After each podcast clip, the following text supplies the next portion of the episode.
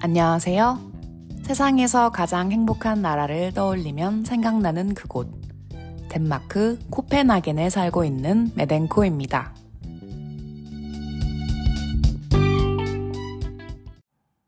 생각보다 정말 많은 분들이 저의 이야기를 청취해 주셔서 진짜 빠르게 돌아왔습니다. 세계 곳곳에서 저의 이야기를 들어주시는 분들이 계셔서 정말 영광입니다. 자, 그럼 에피소드 2화를 시작해 볼게요.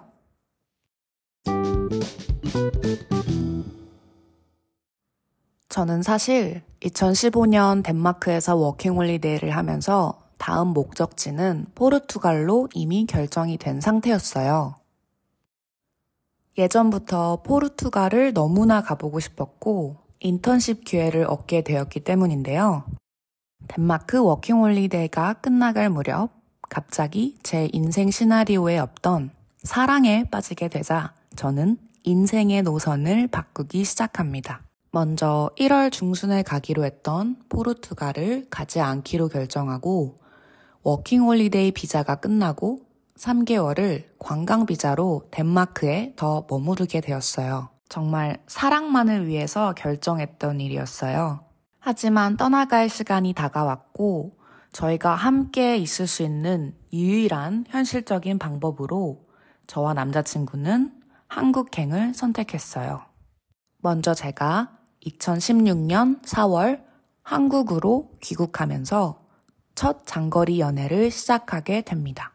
3개월 후인 7월에 남자친구가 교환학생으로 오게 되면서 저희는 6개월간 한국에서 함께 생활을 하게 되었어요.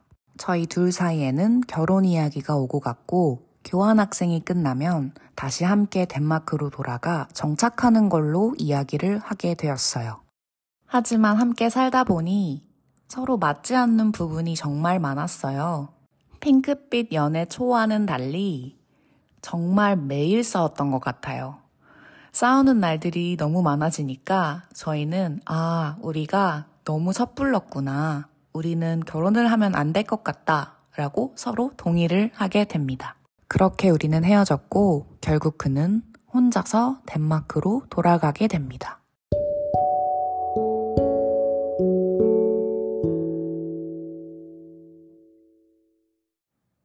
그렇게 한 달이 지났을 무렵 우리는 그래도 여전히 함께하고 싶다는 생각이 들었어요. 그렇게 저는 두 번째 덴마크행을 선택하게 됩니다.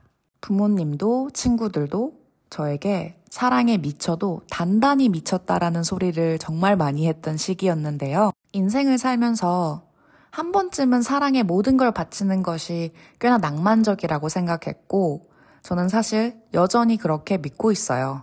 결국 저는 2017년 1월 다시 덴마크에 돌아오게 됩니다. 그렇게 저의 두 번째 덴마크 살이가 시작되었어요. 당시 남자친구는 여전히 대학생이었고, 인턴십을 하면서 생계를 위한 아르바이트까지 하느라 거의 집에 없는 시간이 많았어요. 그리고 저 또한 경제적으로 준비가 되지 않은 상태여서 현실적인 이유로 정말 많이 싸웠던 것 같아요. 그때 깨달았어요. 결혼은 정말 현실적이어야 하는구나. 저희가 어느 정도로 경제적인 준비가 안 돼 있었냐면 마트에 가서 500원 때문에 싸운 적이 한두 번이 아니었어요. 거기다가 남자친구는 평일도 주말도 모두 너무 바빠서 함께 보낼 수 있는 시간이 전혀 없었어요. 그렇게 저에게 우울증이 찾아왔고 저는 스스로를 비관하기 시작했어요. 이게 과연 우리가 원하던 삶일까? 라는 생각이 떠나질 않았어요. 매일을 눈물로 지새면서 하루를 보냈고 500원 때문에 싸우던 우리를 보면서 우리가 결혼하기까지 얼마나 준비가 되지 않았는지를 다시 한번 크게 깨달았어요. 사랑을 위해서 또다시 덴마크로 돌아왔는데 과연 이게 옳은 선택이었을까? 내 인생은 앞으로 어떻게 되는 걸까? 나는 앞으로 이곳에서 무엇을 하며 살아갈 수 있을까? 이런 질문들이 머릿속에 가득했어요.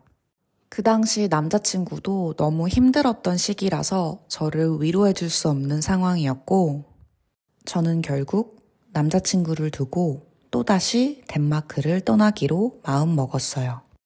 이번엔 사랑을 위해서가 아니라 온전히 나를 위해 살아보겠다는 다짐을 한 채로요. 그렇게 저는 모든 것을 또다시 뒤로 한 채 2017년 6월 덴마크를 떠나게 됩니다.